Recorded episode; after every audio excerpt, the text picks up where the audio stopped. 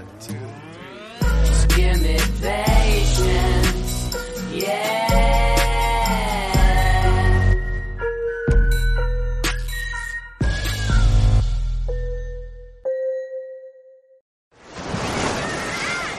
Hear that?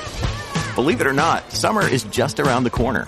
Luckily, Armor All, America's most trusted auto appearance brand, has what your car needs to get that perfect summer shine.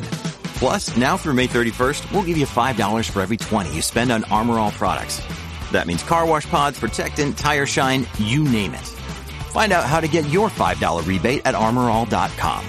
Armor All, less work, more clean. Terms apply. This one is for people in training, okay? Medical students, nursing students, any students. Today, I did rounds at the hospital and new medical students, interns, residents, all that. And they all did presentations of their patients.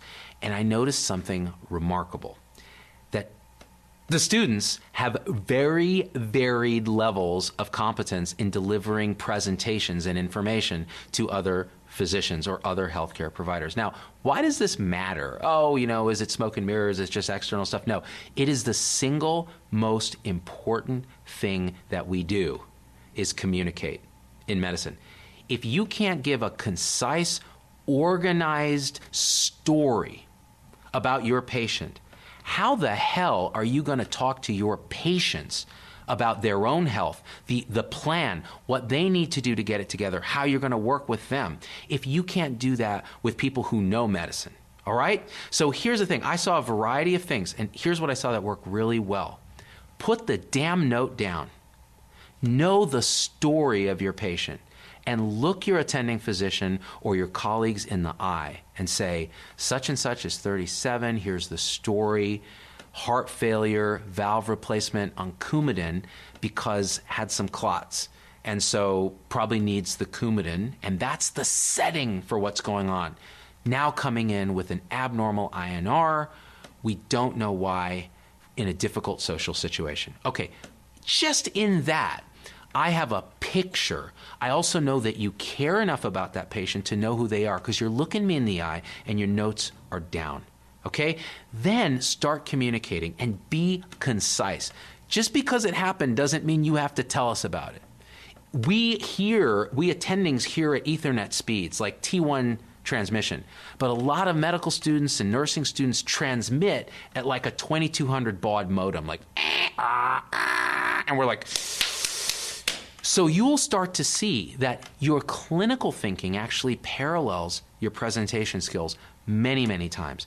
Now, how do you even start to do this right? Okay, first of all, put down the damn computer and take some written notes. There's something about the hand-eye motor connection that creates memory. And this has been looked at a little bit. So if you actually write down the stuff about your patient, then later you can sit down on the computer and organize it into a thoughtful note. More ideas will come to you, connections will come to you. But by writing it down, you will have it in your head in a way that is orally conveyable. Because in so many ways, medicine is an oral tradition. It's like the great tra- religious traditions. Like these were handed on, these stories from time to time to time, Native American tradition. Giving a presentation on rounds is the same thing. It's like this story. And I'll tell you, I was not good at a lot of stuff in medical school that I had to get work on, get better, be diligent about. But the one thing I was really good at was knowing that story because you know what? Here's a secret. I cared about the patient's story. And when you care about that story and you kind of starting to learn the medicine, you can start to construct a presentation that not only gets the information across, but gets people riveted to the story, gets them thinking, gets them inspired. How are we going to help this person? So that's my one piece of advice is I see all different levels of that. And when it's bad, it is horrible. And all I'm thinking is, how would I ever let this person touch my mother or my children in a in a in a doctor-patient relationship? No way. I don't even trust their thinking. They can't express what they're saying. So start to work on that. Even if you have to practice in front of a mirror, which by the way is cheating, but if you have to do it, do it. All right, that's my biggest advice to people starting their clinicals. And I don't know, that's all I got. Logan, what else? Tacos. Tacos. They are delicious. Become a supporter. Why? Because the supporter tribe rocks. We out.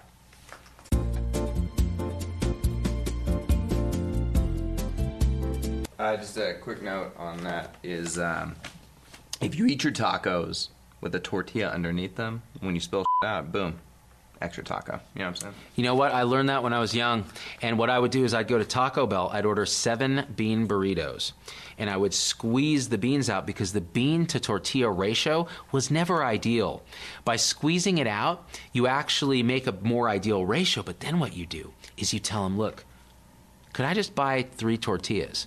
You get the tortillas, that extra bean sauce. Look, people are starving in Japan, guys. You put that extra bean sauce on those extra tortillas, you've gotten three more bean burritos. Steal some fire sauce because it's free. Take it home. Bring those burritos home. Put them in the freezer. Medical students, you're starving? Ah, uh, yeah, that's on you. You know the secret. It's called Taco Bell. The other secret, rent a car exactly the same as your own car. Take the tires off it. Put them on your car. Swap your tires to that car. That's the best thirty dollars you'll ever spend.